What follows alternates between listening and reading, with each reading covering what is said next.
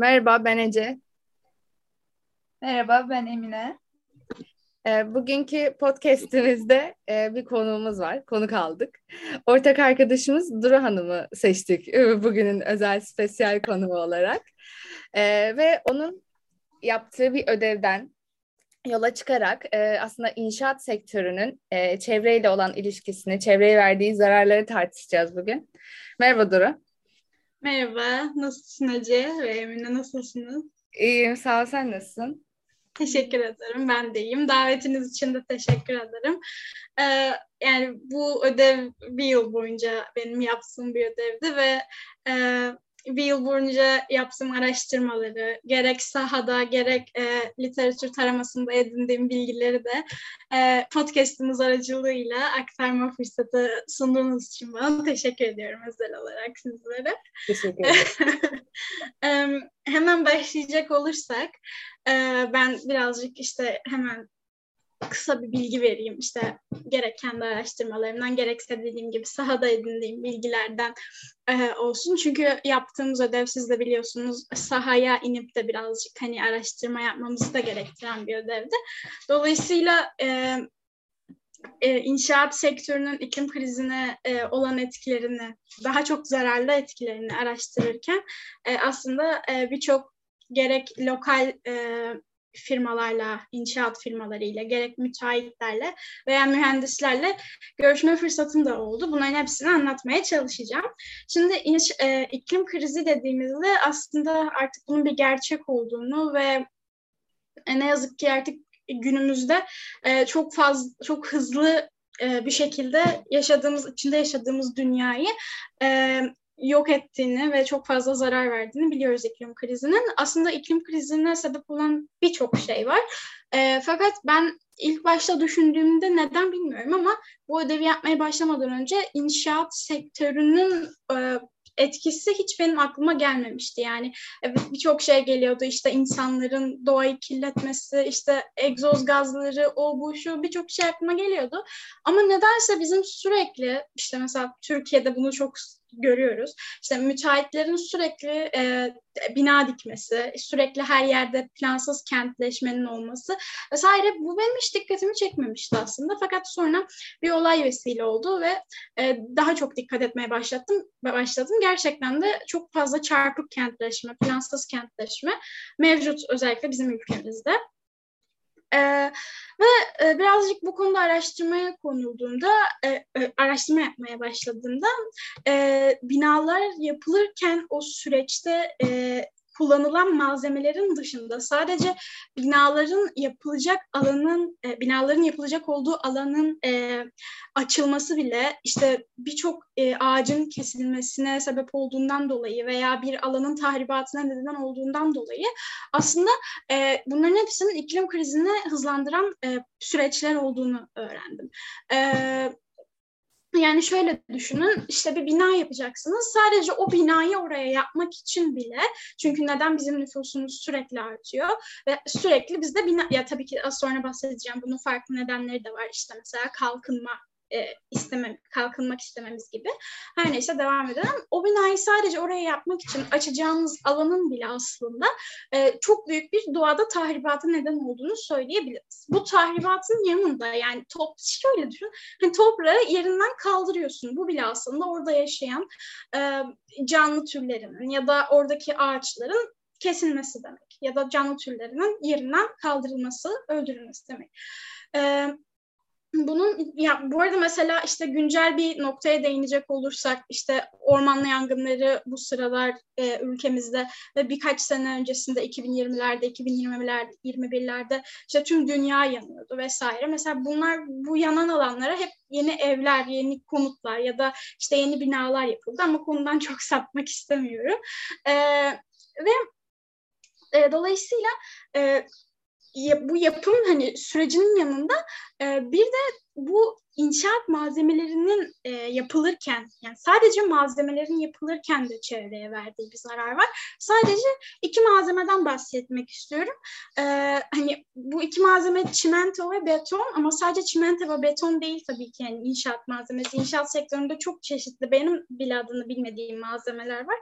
E, çimento, ve, çimento ve betonun e, kullanımı e, ve yapım aşamasında e, atmosfere çok fazla zararlı gaz salınıyor ve sadece e, bu e, iki e, bu iki e, şeyin bile e, element yani element demek istemiyorum da sadece çimento ve betonun bile e, yapımı aşamasında aslında e, ortama salınan zararlı gazlar ve işte bunların mesela taşınma aşamasında e, o arabaların bunları e, bu malzemeleri evet malzemeleri e, yeterli ısıda sıcaklıkta e, tutmak için harcadığı enerji bunlar inanılmaz derecede aklımızın hayalimizin alamayacağı derecede fazla ve bunun e, her gün çok fazla şekilde olduğunu düşünelim. Tabii tabii ki de e, iklim krizine inşaat sektörünün e, etkisi katlanarak artıyor demek oluyor bu. Peki e, bunun önüne geçmek için neler yapılabilir? E, biraz da hani bu konuya değinecek olursak. E, bir kavram var aslında. Son yıllarda bu biraz daha sıklıkla e, hayatımıza girmeye başladı. Son yıllarda biraz daha karşılaşmaya başladık bu kavramla. E, yeşil binalar dediğimiz Green Buildings. E, hatta Türkiye'de de e, bunun bir derneği var ya da dünyada da dernekleri var işte çeşitli ülkelerde. E, yeşil binalar e, inşası konusunda biraz daha mesela eğer bu inşaat sektörünün iklim krizine olan etkisinin, olumsuz etkisinin önüne geçilmek isteniyorsa mesela yeşil binalar konusuna biraz daha eğilebilir. Peki yeşil bina dediğimiz kavramı biraz açalım bu nokta. Yeşil binalar ne? Yeşil binalar aslında kendi enerjilerini yani enerji tasarrufu yapabilen binalar. Yani atıyorum mesela tepelerinde güneş panelleri var. Dolayısıyla kendi enerjisini kendisi üretiyor. Bak yani aslında her şey bir noktada e, hiçbir zaman çözüme ulaşmıyor konu çevre iklimi olduğunda. E, çünkü mesela o tepeye asılan güneş panelleri bile e, enerjiyi yani ısıyı tuttuğundan yine bir şekilde iklim krizine katkı sunuyor ama e, tabii ki bir tek güneş panellerinden bahsetmiyoruz. İşte kendi suyunu mesela yani atık suyu dönüştürebiliyor bu yeşil binalar dediğimiz uygulama, e, yeşil binalar dediğimiz uygulamalar. E, dediğim gibi çok da uzatmaya gerek yok. Zaten bu yeşil binalar hakkında çokça bilgi mevcut. Kendi enerjilerini efektif bir şekilde yeniden üreterek e, kullanabiliyorlar, dönüştürebiliyorlar bu binalar. E, hatta bazı yerlerde görüyoruz işte mesela üstüne ağaç dikilmiş binalar vesaire bunlar böyle bu tarz adımlara e, uygulamaları daha doğrusu adım atmak için yapılmış işlemler. Fakat e, mesela sahada e, bir müteahhitle ya da bir mühendisle ya da bir mimarla konuştuğumda e, yeşil binalar hakkında bana şu bilgiyi vermişti e, birisi. E, müteahhitlerin e, yeşil bina uygulamalarına çok yanaşmadığını söylemişti. E, nedenini sorduğumda da çok e, normal bir şekilde yani çok tahmin edilebilir bir şekilde e, şu cevabı almıştım.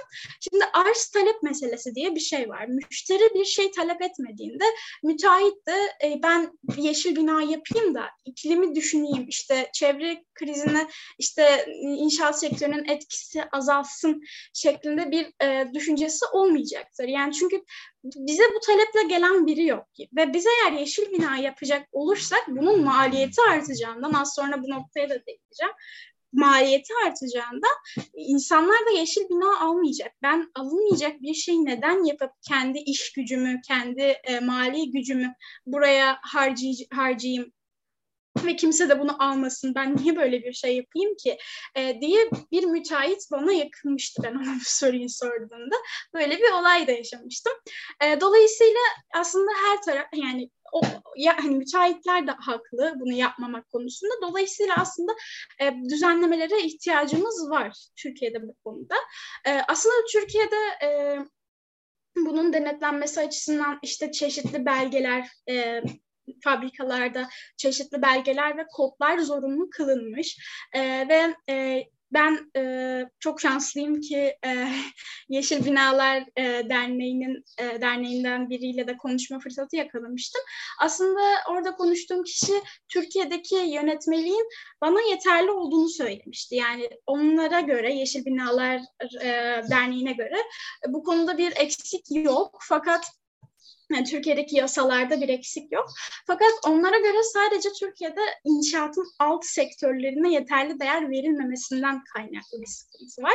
Mesela bu ne demek? İşte know-how, e, know-how dediğimiz danışmanlar var. Bizim neyi nasıl e, yapacağını inşaat yaparken sana söyleyecek danışmanlar var. Fakat ne yazık ki işte Türkiye'de e, bu tarz inşaatın alt sektörlerine ya da bu tarz danışmanlara gidilmeden e, sadece müteahhitler tek başına iş yapıyor. Aslında bu da birazdan gelmek istediğim kalkınma konusuyla birazcık alakalı. Ama ona geçmeden önce bir noktaya daha değinmek istiyorum. Yeşil binaların maliyetinden bahsetmiştim az önce. Yeşil binalar yapılırken yüzde iki daha fazla maliyet e, çıkarıyor yapan kişiye. Yani ya da yapan firmaya. E, ya yani kısacası yüzde iki daha fazla maliyetli olduğunu söyleyebiliriz normal bir binaya kıyasla. Bir şey evet. sorabilir Mesela şeylerden bahsettin. E, güneş paneli atık suyu dönüştürüyor. Kendi elektriğini üretiyor. Peki hani e, başlangıçta da dedin ve ben araştırmalarda da bulduğum kadarıyla özellikle çimento yüzde dokuzunu oluşturuyor karbon emisyonunun ve sera gazı salımına yol açıyor atmosferde. Yani inşaat e, yapım aşamasında bu yeşil binanın ayrıyetten sunduğu bir şey var mı? Yoksa sadece inşaat bittikten sonra işte eklemelerle mi bunu sağlanmaya çalışıyor? Evet, yeşil binalar daha çok inşaat bittikten sonra e, bu e, o hani olumlu şeyleri e, yürürlüğe sokarak aslında e, bir etki sağlıyor bize. Yani ne yazık ki hani o, o inşaatları yaparken de e, bir şekilde e, çevre zarar görüyor yani. Çünkü dediğim gibi hani sadece o alanı açmak için bile sen bir e, şeyi yok ediyorsun aslında habitatı. Yani dolayısıyla bazı şeylerin önüne geçemiyoruz. İnşaatın doğal süreci bana bunu bir e, mimar söylemişti, konuştum. İnşaatın doğal sürecinde var bu. E, ama en azından yapıldıktan sonra çünkü mesela şu an içinde yaşadığımız binalar bile e, bazı işte güneşi soğuruyor mesela işte beton vesaire. E, bunlar bile işte çok büyük şey aslında dediğim gibi zarar veriyor. Ee, onun dışında mesela ahşap kullanımı da Ece e, aslında çok tavsiye edilen e, ve bu zararlı etkilerini betonun bayağı betonun ve çimentonun bayağı azaltan bir e, olay. Yani ahşap da daha maliyetli olmasına rağmen yapılırken de yapıldıktan sonra aslında e, daha iyi etkilerinin olduğunu söylemek mümkün. Ee, şey diyordum, yüzde iki daha fazla enerji, e, enerji diyorum, yüzde iki daha fazla maliyetli olmasına rağmen e, yapımı bittikten sonra kullanım aşamasında e, en, e, yeşil binaların 10 kat daha fazla enerji tasarrufu ve dolayısıyla paradan da tasarruf. Çünkü daha az, daha az enerji, daha fazla paranın, e, daha az enerji kullanımı, daha fazla paranın cebine kalması demek aslında. E, daha yani e, hayatı boyunca boyunca yeşil binaların 10 kat daha fazla paradan tasarruf ettiğine dair de 2012'de bazı çeşitli çalışmalar ortaya konulmuş. E, ama işte herkes kendi tarafından bakıyor duruma yani. E, ama belki diyorum ki hani insanlar e, bunu bilse, bu bilgiye sahip olsa yeşil binalarda yaşamak isterler ve e, dolayısıyla müteahhitler de böyle bir talep olduğu için yeşil binalar yapımına, yeşil binaların yapımına e, daha çok önem verirler diye düşünüyorum. Bu tabii sadece benim düşüncem. Onun dışında birazcık e, kalkınma konularına girelim, girmek istiyorum. E, çünkü bu birazcık benim ödevimin Global Politics ile olan ilişkisiydi aslında kalkınma. E, şimdi kalkınma dediğimiz olay e, üç ana noktada e, aslında birleşiyor ve e, üç ana noktada veya da üç ana başlıkta inceleyebiliriz. E, ekonomik, sosyal ve çevresel kalkınma olarak biz bunu dediğim gibi üç ana başlığı yani üç ana başlığı ayırmıyoruz aslında ama e, üç ana noktada birleşiyor bu kalkınma olayı. İşte ekonomik kalkınma olmazsa eğer sosyal kalkınma da olmaz. Sosyal kalkınma olmazsa eğer çevresel kalkınma da olmaz. Yani hepsi birbirine bir şekilde bağlı ve biri olmazsa diğeri de oluyor. Şimdi e, inşaat sektörü açısından bu e, üç alana da, üç noktaya da daha doğrusu bakacak olursak inşaat sektörü aslında sosyal kalkınmayı sağlıyor. Nasıl sağlıyor acaba? Şöyle sağlıyor. E, inşaat sektörü iş imkanı sunuyor biliyorsun. E, işte birçok işçi e, girip inşaatın çeşitli sektörün sektörlerinde ya da sadece işçiler de değil, mühendisler, mimarlar yani dediğim gibi inşaatın çok geniş alt kolları var ve e, birçok insan aslında e, mühendisler olsun keza e, çalışma imkanı sunuyor. İşte sosyal kalkınma dediğimiz şey de bu bizim aslında. İnsanların gelir düzeyinin biraz daha işte yükselmesiyle beraber refahlarının da artması, yaşam standartlarında yükseliş meydana gelmesi e, bizim sosyal kalkınma dediğimiz şey. Evet, inşaat sektörü bize bir sosyal kalkınma sağlıyor. Bu cepte ama bizim üç tane de üç, üç kalkınmaya da ihtiyacımız var. Ekonomik ve çevresel. Şimdi aslında mantıken baktığında ekonomik kalkınma da sağlıyor değil mi? Yani inşaat e, sektörü. Fakat aslında son zamanlarda özellikle bu pek böyle olmuyor. Neden? İşte biz mesela Türkiye'de ekonomik anlamda kalkınmak için sürekli bina yapıyoruz. Sürekli bir yerlere bir şeyler inşa ediyoruz vesaire. Ama artık e, bizim derste de öğrendiğimiz gibi, Global Politics dersinde de öğrendiğimiz gibi, çok sıkça gördüğümüz gibi artık dünya küreselleşmeye başladı. Dolayısıyla artık bazı şeyler lokal düzeyde kalmıyor. Bazı şeyler ulusal düzeyde kalmıyor artık. Ee, mesela atıyorum e, yurt dışından farklı inşaat firmaları, işte farklı e, fabrikalar e, atıyorum Türkiye'deki bir ihaleyi almak istiyor ya da Türkiye'de bir yere e, kendi işte e, kendi e, ülkelerindeki imkanlarla bir bina yapmak istiyorlar, bir şey yapmak istiyorlar. Dolayısıyla aslında rekabet sadece ülke içinde kalmamış oluyor. Küreselleşmeden dolayı e, yurt dışındaki firmalarla, yurt dışındaki inşaat sektörüyle de bizim ülkemizdeki, Türkiye'deki e, firmalar, işte fabrikalar bir rekabete girmiş, girmek zorunda kalıyorlar. Ve dolayısıyla aslında bu e, küreselleşmenin sebebiyet verdiği e, rekabet, küresel rekabet e, Türkiye'deki bu ekonomik kalkınmayı biraz kısıtlıyor.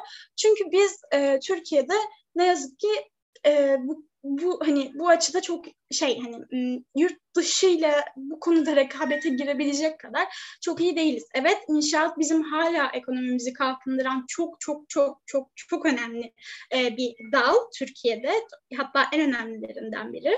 E, fakat e, küreselleşme işin içine girdiğinde e, Türkiye birazcık geri planda kalıyor. Çünkü mesela yurt dışından ihaleler alınıyor vesaire. E, onun dışında bir de tabii ki kalkınma e, konusunda son nokta çevresel kalkınma var. E, kalkınmanın tamamıyla gerçekleşebilmesi için e, bir ülkenin kalkınmasından bahsediyorum bu arada. E, çevresel kalkınmayı da inşaat sektörü çok kötü etkiliyor tahmin edebileceğin gibi. E, bundan zaten çokça bahsettim. E, ama tabii e, bu noktada hani artık ülkeler bir şeyler yapmaya çalışıyor. Bunun nedeni hani sadece artık ulusal bilincin ya da uluslararası bilincin oluşarak ülkeleri iteklemesi değil.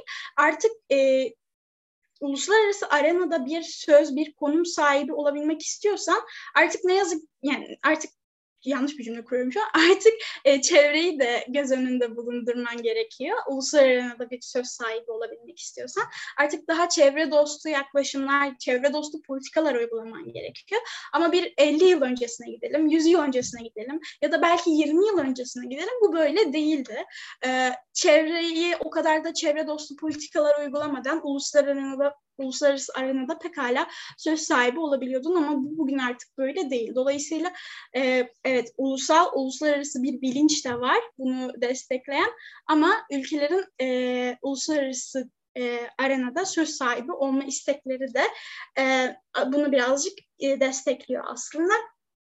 Ve dolayısıyla aslında inşaat sektörünün kalkınmaya olan etkileri bu şekilde diyerek ben sözümü sonlandırabilirim. E, burada şimdi birkaç tane daha sorum olacak benim.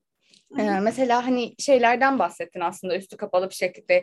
Kato diye bir insan var ve bu katanın e, sürdürülebilirlik bir grafiği var. Yani sen de biliyorsun. İşte en içte e, ekonomi var, sonra sosyal var, sonra da e, en son e, çevreci o hı hı. şey var, chartı var. E, bu chartta şimdi mesela ekonomiden bahsettin ve globalleşmeyle beraber işte ülkelerin e, inşaat sektöründeki rekabetinden bahsettin. Evet. Aslında tam bu noktada e, her ne kadar ekonomik kalkınmayı inşaat sektörü e, fazlasıyla sağlasa da bu chartın içerisinde aslında en büyük yere sahip olan çevreyi bence unuttuklarını düşünüyorum burada. Bilmiyorum sen hangi fikirdesin? Çünkü e, insanlar daha fazla para kazanmak istedikçe e, geri kalan faktörler daha geri planda kalıyorlar. Yani özellikle inşaat sektöründe en çok mağdur olan şey de çevrecilik. E, çünkü hani arselep meselesiyle de alakalı bu iş dediğin gibi. Hani istemeyince tabii ki de daha maliyetli olan işi değil de daha az maliyetli olan işi yapmayı tercih ediyor evet. mühendisler işler. Aslında e, sen şu an bunu deyince aklıma bahsetmeyi unuttum. Çok önemli bir şey geldi. E, bizim bugün içinde yaşadığımız dünyada e, hakim olan e, ekonomik sistem kapitalist bir ekonomik sistem biliyorsun. Ve kapitalizmde neye dayanıyor? E, sadece üret, tüketmeden üret hatta. Yani üret, üret, üret buna dayanıyor ve dolayısıyla e, biz bir şeyleri çok fazla üretmek istedikçe, sürekli ürettikçe e, ne yazık ki daha fazla zarar vermiş oluyoruz. İnşaat sektörü de aslında bunun çok büyük, çok güzel bir örneği. Yani her zaman çok daha fazla e, bina üretiyoruz. Neden? Çünkü buradan para kazanıyoruz. Senin dediğin gibi ekonomiyi her zaman ön plana alarak çevreyi unutuyoruz. Ama bir gün e, bu binaları da üstüne koyacak bir çevre, bir dünya kalmadığında aslında hiçbir şeyin önemi kalmamış olacak. Evet. Peki evet. benim de bir sorum var Duru. ee, şimdi hani bu kadar şeyden bahsettik işte sorunlardan vesaire ve özellikle benim aklıma şu takıldı. Ee, işte arz talep meselesi ve kapitalizm meselesi. Hani sonuç olarak içinde yaşadığımız dünya senin dediğin gibi kapitalist dünya ve e, hani şeye bakmıyor. Eğer yeterince sömürebilecekse çevreye uygun olan şeyi de yapabilir aslında kapitalizm gibi bir durum var yani. Evet. Ee, ve son zamanlarda işte bu veganlık olsun, çevrecilik olsun, aktivizm vesaire bunlar çok artmaya başladı bence daha önce hiç olmadığı kadar. Ee, evet. Sence bunun geleceği yani nereye gidiyor? Hani bir gün şey de olabilir mi? Hani bu bir sorun olmaktan çıkabilir mi yoksa iyice hayır çok daha kötüye gidiyor gibi bir durum mu var?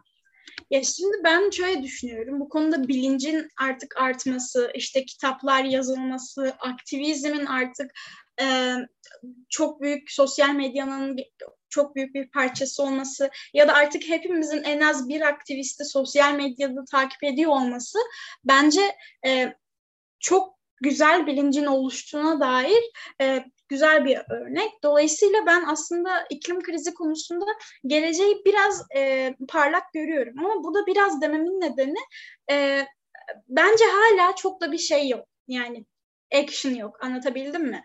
E, çünkü e, evet ülkeler bir şey yapıyor. Yani bence bu yine e, politika sahasında halledilmesi gereken bir konu. E, ülkeler bir şey yapıyor, işte fabrikaların bacalarına filtre takılıyor ama yine hala e, işte çok fazla eksik var. Sadece göstermelik bir şeyler yapılıyor. Evet dediğim gibi az önce bahsettim. Ulusal bilinç ve uluslararası bilinç çok güzel oluştu. Ama e, yani politikacıların da bir şeyler yapması gerekiyor ve dediğim gibi az önce de çıkar her zaman ön planda olduğu için içinde yaşadığımız dünyada e, bu bilincin oluşması tek başına yeterli değil ben öyle düşünüyorum sadece. Yani bilinç oluştu bu güzel bir şey ama tek başına yeterli değil ne yazık ki. Anladım. Teşekkür ederim. Rica ederim. Ee, bir de süremiz de azalıyor. Bir de şöyle bir sorum daha olacaktı. Çünkü bu hani biraz aklıma takılan bir soru. Ee, mesela Mesail dergisinde okuduğuma göre e, orada mesela yazarlardan bir tanesi şeyden bahsetmişti. Yani yeşil dönüşümün tamamıyla olamayacağından. Yani yüzde yüz yeşil dönüşüme geçemeyeceğimizden. Çünkü e, hali hazırda olan kaynaklar e, sadece eğer biz yeşil dönüşüme bağlarsak yani sadece ondan enerji alırsak e, doğal kaynakların yokluk ve bolluk dönemlerinde aslında arz talep meselesiyle de birleşerek enerji fiyatlarını ya da herhangi bir şekilde karşılaşılan işte su olabilir, güneş enerjisi olabilir ya da herhangi bir geri dönüştürülmüş bir enerji kaynağının fiyatlarının çok fazla artıp ya da çok fazla düşükte kalabileceği de söz konusu. Yani hani e, biz ne kadar çevreci davranmaya çalışsak da bu yüzde yüz gerçekleşmeyecek gibi gözüküyor. Evet ben de bu konuda katılıyorum kesinlikle. Ee, yani hiçbir zaman zaten tam olarak gerçekleşmesi hani çevreci olmalıyız evet ama e, iklim krizi dediğimiz o devasa olayın hiçbir zaman tam olarak önüne geçemeyiz. Çünkü senin dediğin faktörler var. İşte e, ne bileyim artık içinde yaşadığımız dünyada bir şeyler değişiyor ve olmak zorunda olan şeyler var artık. E, bunların önüne hiçbir zaman geçemeyiz ama ben her zaman şunu savunuyorum. Evet önüne geçemeyiz ama önüne geçemeyiz tam olarak önüne geçemeyiz demek e, bir şeylerin etkisini azaltamayız demek değil bence. Yani mesela biz şu an e, dünyayı bu şekilde kullanmaya, şu an bugün kullandığımız gibi kullanmaya devam edecek olursak 2050 uzmanlar öyle diyor. 2050 yılına kadar bu konuyla ilgilenen insanlar yani 2050'ye şurada ne var ki 2022 yılındayız ve 2050 yılında şu an içinde yaşadığımız bu dünya kalmamış olacak. E zaten biz şu an başka gezegenler arayışı iç- içerisindeyiz falan. E, dolayısıyla evet işte dediğin gibi doğal kaynakların kullanımından işte tut başka e, yerlere kadar ulaşan bir takım sorunlar olacak, illaki olacak. Ama içinde yaşadığımız dünyayı da bir şekilde korumak zorundayız. Dolayısıyla e, bazı şeyler olmakta zorunda gibime geliyor benim. Peki, teşekkür ederiz. Ben teşekkür Bugün ederim. bize zaman ayırdığın için ve e, ödevini, işte araştırmalarını bizimle paylaştığın için. Ee, ederim. çok sağ ol. Tekrardan bekleriz. Hoşçakal. Hoşçakalın. Görüşmek üzere. Görüşürüz.